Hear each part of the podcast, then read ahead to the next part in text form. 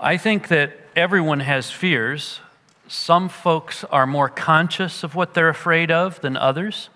Some folks are um, even not tuned in to what they fear. But I think everybody has fears. Uh, it's the person who says, I'm not afraid of anything, that I think probably hasn't lived a very self examined life. Having said that, it is somewhat personality driven. There are some people who are more fearful than other folks.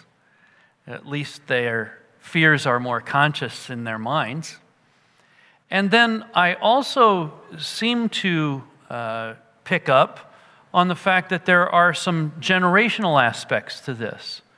That older folks tend not to, at least not share their fears, and younger folks seem to be overwhelmed in many ways. If you look at some of the mental health statistics, uh, overwhelmed by their fears. This morning, whether you are in that category of, I don't have anything that I'm afraid of, or I'm completely overwhelmed by my fears, the passage that we are going to examine today is for you. We are in the book of Philippians, chapter 1, verses 27 through 30. So I invite you to open your Bibles there. Philippians 1, 27 through 30. We're in a series called Struggling Well The Joy of the Christian Journey. And over the last three weeks in October, we looked at three aspects of struggling well, the joy of the Christian journey, and we're picking it, picking it up now after our missions conference. Just to review for you where we've been, in verses 1 through 11, we looked at struggling well in community. Paul wrote to all the saints in Christ Jesus who are at Philippi with the overseers and deacons. I'm always in every prayer of mine for you all, making my prayer with joy because of your partnership in the gospel from the first day until now. Struggling well in community. Then we looked at verses 12 through 18 and looked at struggling well that Christ may be proclaimed. I want you to know, brothers, that what has happened to me has really served to advance the gospel. Most of the brothers, having become more confident in the Lord by my imprisonment, are much more bold to speak the word without fear. And then on the last Sunday of October, we looked at struggling well. And here's a topic struggling well no matter what happens. And Paul says, let's think of the big possibilities. If I live, that's Christ. And if I die, that's gain. So no matter what happens, I can struggle well. But you know, this struggling well in community, and struggling well that Christ be proclaimed, and struggling well no matter what happens, begs a question, doesn't it? What do I do with my fears? It's to this question that the apostle, our wonderful, beloved apostle Paul, now turns. And he's giving us some good instruction on struggling well without fear. Would you stand for the reading of God's word this morning? Philippians 1, verses 27 to 30. Only let your manner of life be worthy of the gospel of Christ, so that whether I come and see you or am absent, I may hear of you that you are standing firm in one spirit, with one mind, striving side by side for the faith of the gospel, and not frightened in anything by your opponents. This is a clear sign to them of their destruction, but of your salvation, and that from God. For it has been granted to you for the sake of Christ you should not only believe in him, but also suffer for his sake. Engaged in the same conflict that you saw I had, and now here I still have. Please be seated. Well, struggling well without fear requires one ambition making our manner of life worthy of the gospel that has changed us. Uh, he begins by saying, only. That's a single mindedness. Do this. Make sure of this. Have a single mindedness about this. Let your manner of life be worthy of the gospel of Christ.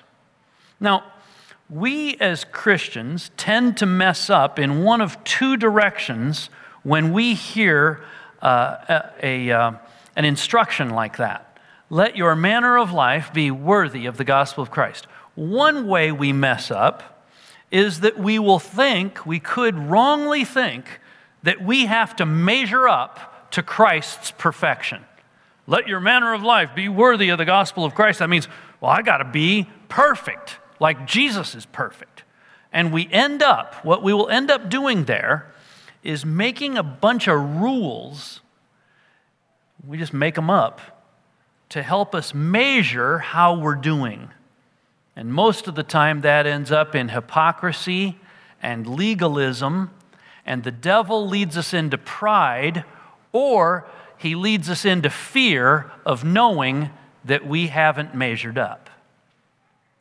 The second way that we can misunderstand an instruction like this, let your manner of life be worthy of the gospel of Christ, is that we can tend to think that we don't need to think at all about letting our manner of life reflect the gospel transformation that knowing Christ brings us.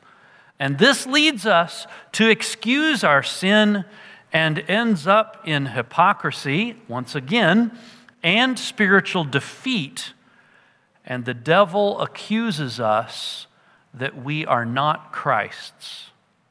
You see how those two ways of thinking are not what the apostle means.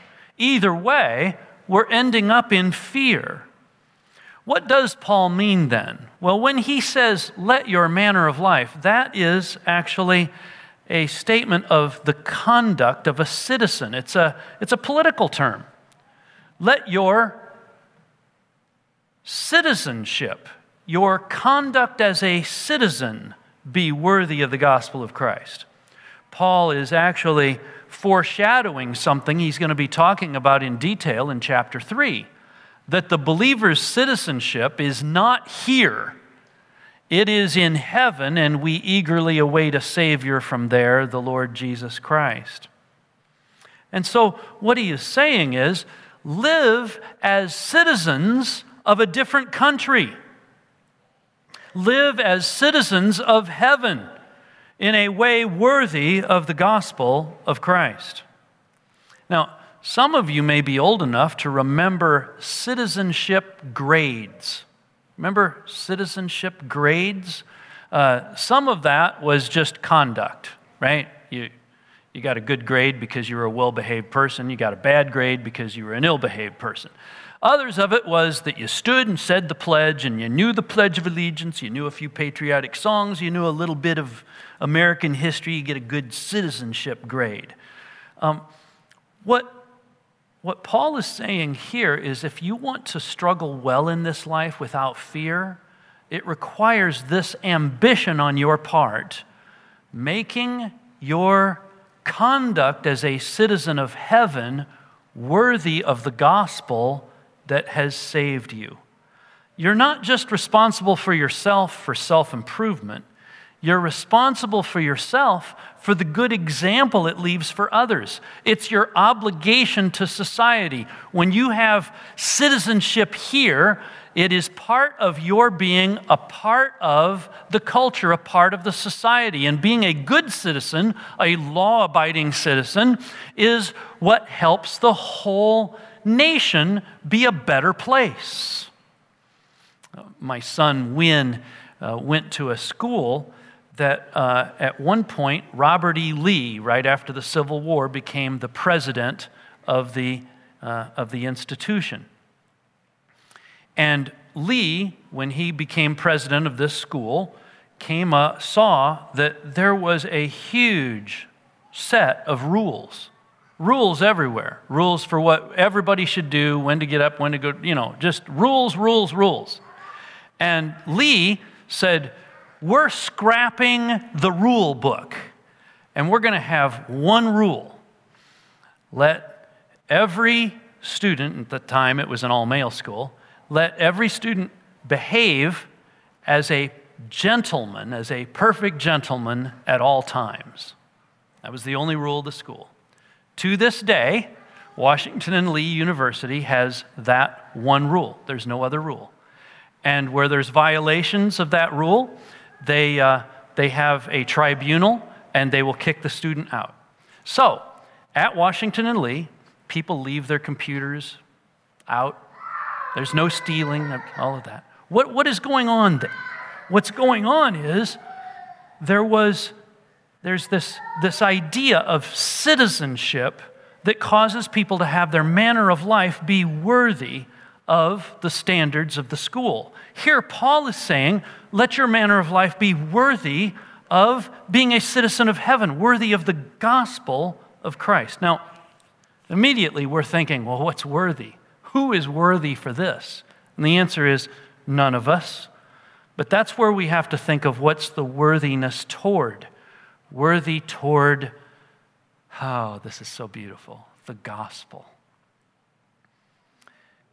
The gospel is not a list of rules to follow, brothers and sisters. The gospel is good news to believe. The gospel is good news to believe and to herald, to tell others about it. To be able to say, Yes, I'm a sinner, and I have sinned and I fall short, and I trust Jesus now, and I'll trust him tomorrow, and I'll trust him the next day. And a willingness to admit wrong and fault, a repentance of that wrong and fault, and a pleading to God for strength for tomorrow. That's worthy of the gospel of Christ. Then he says here in verse 27 standing firm. This is another way of saying struggling well without fear. It's a military term, standing firm. It means firmly committed in conviction. And this standing firm is not a dependency on people, but upon the Lord. It's a standing firm no matter what happens. Notice Paul brings up some possibilities of things that could happen. Whether I come and see you or I am absent. Paul is saying that whatever happens, we can stand firm without fear. Um, it's kind of interesting because I don't know about you, but if I were a, a member of the church at Philippi, I'd be counting on the Apostle Paul coming to help. Who of us wouldn't want the Apostle Paul to come and, and minister in our, our congregation? But what Paul is saying is that we can live without fear no matter what happens. They may have been very dependent, placed too high a value on Paul's coming and, and in one sense, who could blame them? But they're saying, but Paul is saying, no, whether I come and see you or am absent, you can stand firm in one spirit, in one mind, striving side by side for the faith of the gospel. Um, what does standing firm look like? Well, let's look at what he says here. In one spirit, with one mind. Now, you'll notice some of your Bibles will say in one spirit, and the S is capitalized. Others will say in one spirit, and it's a little s. And commentators are about evenly divided. Is he saying that you stand firm in unity, one spirit of unity as a church? Or is it in one spirit, Holy Spirit, capital S? I'm going to suggest to you that I think the best way to understand it is Holy Spirit, capital S. Because anytime this phrase in spirit is used in the New Testament, there is some way in which that phrase is hearkening to the Holy Spirit of God. And so we have to depend, don't we? If we're going to live a life worthy of the gospel of Christ, we have to depend upon the Holy Spirit's power in our lives.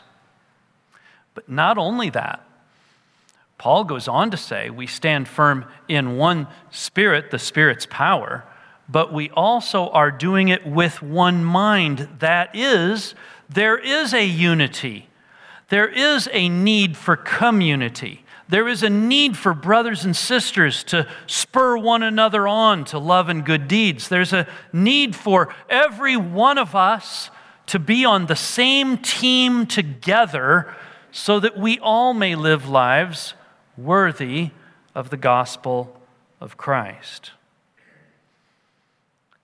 Next, he says, striving side by side.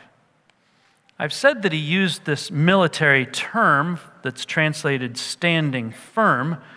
Here he uses another military term, standing side by side. We need to do this together. The, the imagery that Paul is giving us here, standing side by side or striving side by side, is soldiers who are organized, shoulder to shoulder. A group of a military unit that is organized and unified will be able to defeat another military unit that is much larger, that is disorganized and ununified, right? And so, what Paul is saying here is that in struggling well without fear, we have this one ambition of making our manner of life worthy of the gospel. We do it with the power of the Holy Spirit, and we do it striving together, shoulder to shoulder, side by side, for the faith of the gospel. I believe that faith of the gospel is the faith that is the gospel this central focus of our lives that we are sinners, we cannot save ourselves. Jesus came and died on the cross to forgive us of our sins. Whoever believes in him will not perish, but have everlasting life. Striving side by side for the faith that is the gospel. Then, beginning of verse 28, and not frightened and not frightened in anything. Isn't that amazing? Not frightened in anything. This phrase, not frightened, is only used here in the New Testament. It's the idea of being surprised or startled, even startled when persecution comes. Have you ever had somebody, you're walking down the hallway and somebody's in the other corner and goes, boo! and you, some of you were asleep and just got startled. Um, that's the word that's being used here. I'm laughing at my own joke there inside. Um, not startled or surprised when trouble comes. It is a foolish believer in Jesus who is shocked that in this life trouble comes. You're a fool if you think that you're going to live, go through life trouble free you're going to face hard things.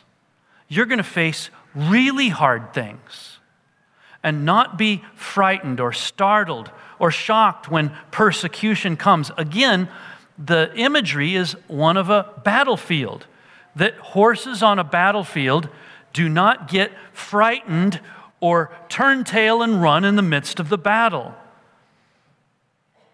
Not startled in anything by your opponents. Generally, this is having to do with persons, people who are opposed to the gospel. And we will, I believe, in the years ahead, face more and more of this in our own culture, where there will be people who will be opposed to the gospel. And we will pay, uh, in some ways, an economic price, a political price, uh, a, a, wide variety of, of uh, prices for naming the name of Jesus and calling ourselves Christians and seeking to make him known. Don't be shocked or startled by that. Instead, struggle well without fear. Now, having said that, I also want to suggest to you that when Paul says not frightened in anything by your opponents, even though it is persons here, it we shouldn't discount the fact that there are other kinds of opposition that come to us. Some from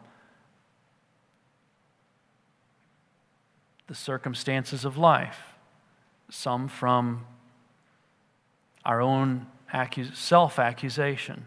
There's all kinds of places where opposition comes rather than uh, in addition to actual physical people who are opposing us. And I don't know that Paul is discounting that when he says what he does here. So, struggling well without fear requires this ambition. Only let your manner of life be worthy of the gospel of Christ. Now, the second half of verse 28, he says, This is a clear sign to them of their destruction, that is, the opponents, but of your salvation and that from God. Your opponents have an end. This should cause us to live without fear. No matter how hot the opposition gets, we have an understanding that they have an end. Their end is destruction. We should remind ourselves of that. Our standing firm is, in fact, a sign to our opponents of the gospel, which leads to their, in fact, destruction. This is a clear sign to them of their destruction if they don't obey the gospel, if they do not put their faith and hope in Christ. Our not being frightened by our opponents, not being startled or shocked, our not being frightened, is a sign to them. It speaks to them of coming destruction. And that doesn't mean annihilation, it means eternal destruction, as we saw in 2 Thessalonians 1 in our series there. The second thing is that we know our destiny. Our destiny is, what's the word used here? Salvation. Remind yourself of that as well. Your salvation is, in fact, a sign to opponents of the gospel that the gospel truly saves. You see, in order to live without fear, we got to know the end. Have you ever watched a, a, a, football game or a sporting event where you knew the end of the game and it was your team that won? You knew your team won? All through the game, after you, if you know the end of it, you kind of watch it going, yeah, that was bad but we're still going to win. Yeah, that was bad, but we're still going to win. Yeah, this is really bad, but we're still going to win. And that's what Paul is saying to believers. God is in charge of the game. Their destruction, our salvation, and that, the whole thing, everything about existence, is from God So we don't have to be afraid. We know our destiny. The entire process is from God. Now, verses 29 and 30. Struggling well without fear requires an acceptance of real hardship.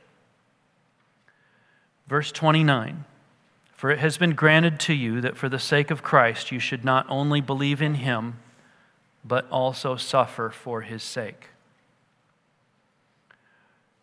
This phrase, it has been granted, that's a very interesting phrase. What he means there, what that means is it is a gracious gift, it is a grant. God is giving us a gift. What gift is it?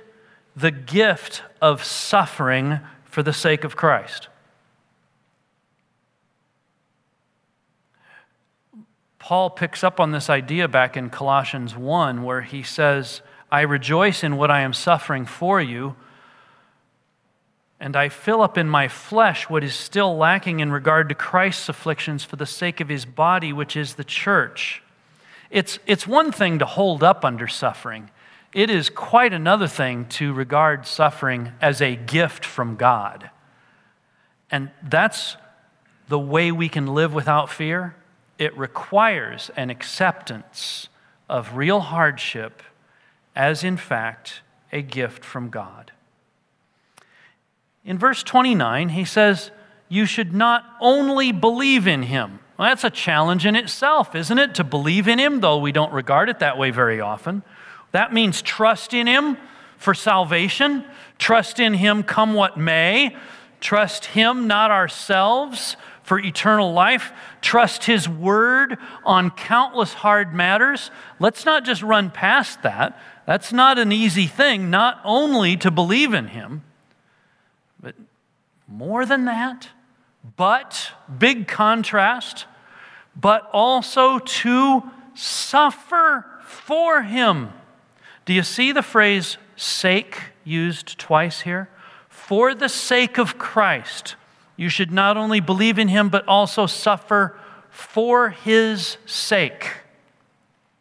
It is on Christ's behalf we believe and we suffer.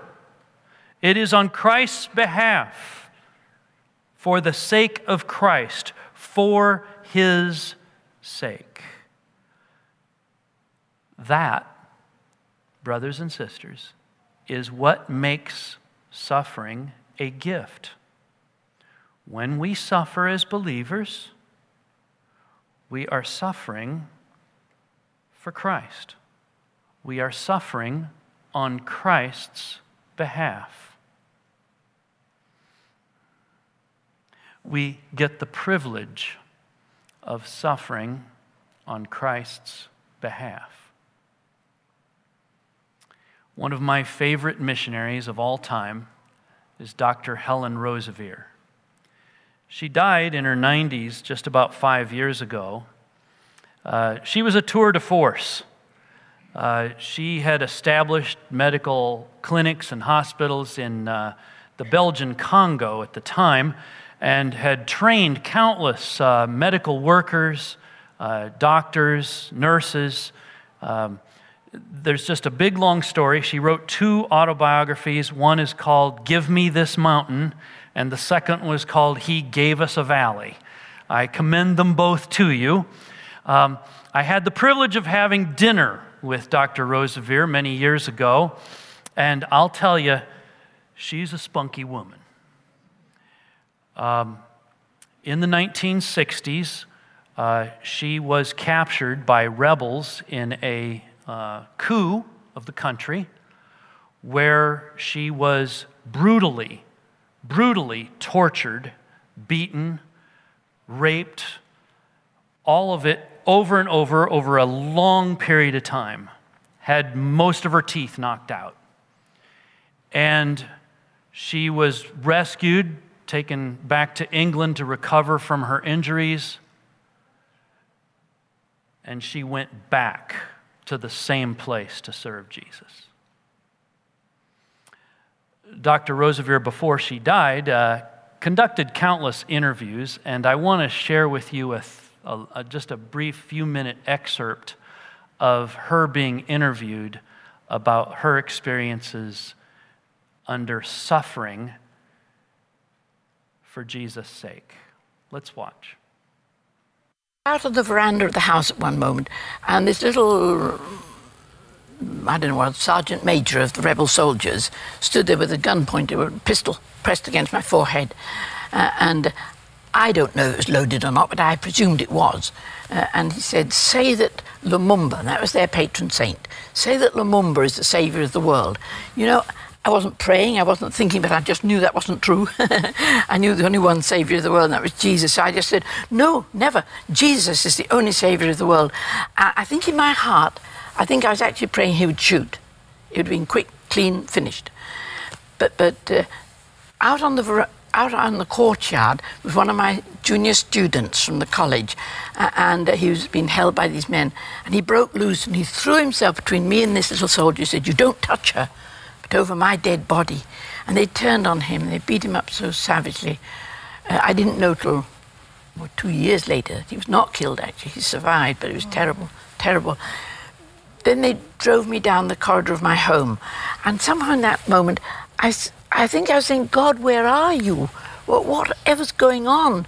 And there was suddenly a tremendous, what can I say, consciousness. God was there. Big, and he was. There was a moment where you thought you'd been abandoned. Well, I, I don't think I ever lost my faith in God, but I just felt He wasn't looking after me. Exactly.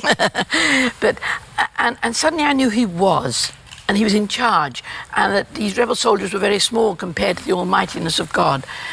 Uh, and as they drove me down the corridor, I think he spoke to me, but I didn't hear words. It was afterwards, looking back, I had to ask the Lord, what did you actually say? Put into words for me. I think what he said was, Can you thank me? And my heart was saying, No, this has gone too far. I, I knew what lay ahead. I could see the whole thing was horrible. Uh, and uh, he said, Can you thank me for trusting you? I, I thought, This is unbelievable. I, know I trust him, but I never thought of him trusting me. It was revolutionary to think that he trusted me. And in this second, I could see what he was saying. I thought I could trust you. I thought you wouldn't bite me. and God was saying, Can you thank me for trusting you with this experience, even if I never tell you why? And I, even in the midst of the darkness, was, I'd only split minute, all this. Uh, was, Dear Lord, I don't know what you're saying, I don't know why you're saying it, I don't know who will ever be blessed by this, but if this is part of your plan, yes, thank you for trusting me. And immediately uh, I was flooded with a sense of the enormous peace, peace of God. It was wonderful. I- I just knew. It, it was as though he said, All I want of you is the loan of your body. Uh, and it was Jesus in me. They weren't fighting me, they were fighting Jesus. And all I had to do was say, Yes, Jesus, I'm yours. You're in me, you, you, you, just as you want.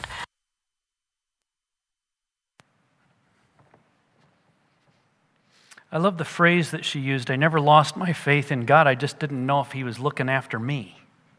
You know? Could identify with that. Can you identify with that? You know, in general terms, of course God's there, but is He looking after me? It has been granted to you that for the sake of Christ you should not only believe in Him, but also that you should suffer for His sake. The reason that we know that this is being granted to us is that we, you and I, are engaged in the same agony that Paul had. The word agony is the same word that's used as translated conflict here in verse 30. Engaged in the same conflict. It's an athletic term describing the pain involved in the struggle of the contest, often with in wrestling or in running. And we have it. We are engaged in this suffering. There's no escaping it. Some of it is because of our life in a fallen world. Some of it is because this world is not a friend to the gospel of Christ. But it is the same conflict that Paul had.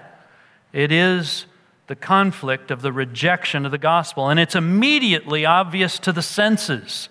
You see it that you saw I had. You hear it, now hear that I still have. And at moments like Dr. Roseveare experienced, you feel it. You know it. What is the keys to struggling well without fear?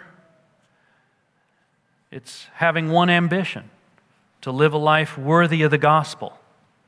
It is knowing our destiny that there will be destruction of the enemies of Christ, but salvation for those who love the Savior. And accepting real hardship as a gracious gift from God. Without these, fears will overwhelm us. With these, we can face whatever life brings us with a confident joy. As we conclude the message this morning, I'm going to take a minute, and if you have a piece of paper and something to write with, or even a place where you can write a note on your phone, um, I'll give you permission to pull out your phones now. I want you to write down an answer to this question What are your fears? Somebody in the first service said, My fears uh, are writing down my fears. Um, I want you to write down your fears, and then we will take them to the Lord in a moment. Take a moment to write down your answer to that question What are your fears?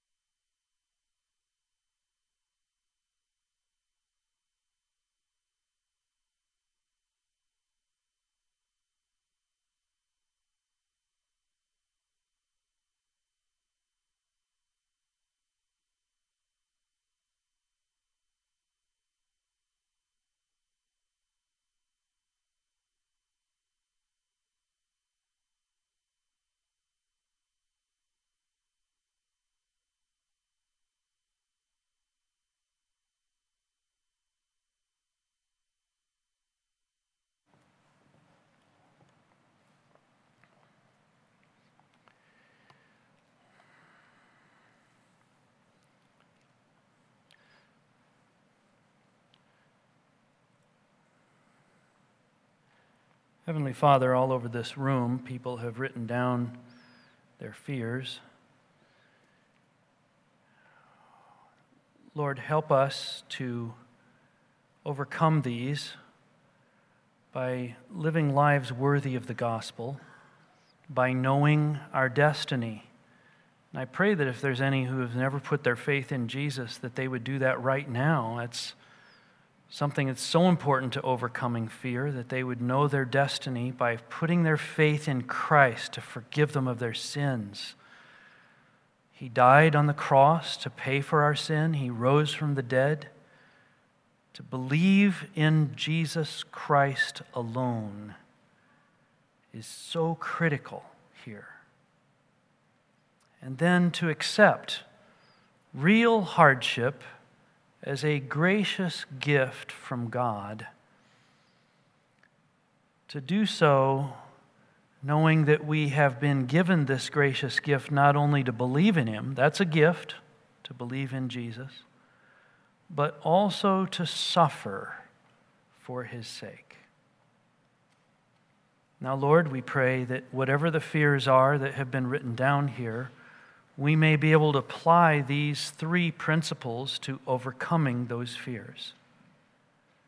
And that we may experience, in exchange of our fears, a deep peace that would abide in a long lasting way in our hearts.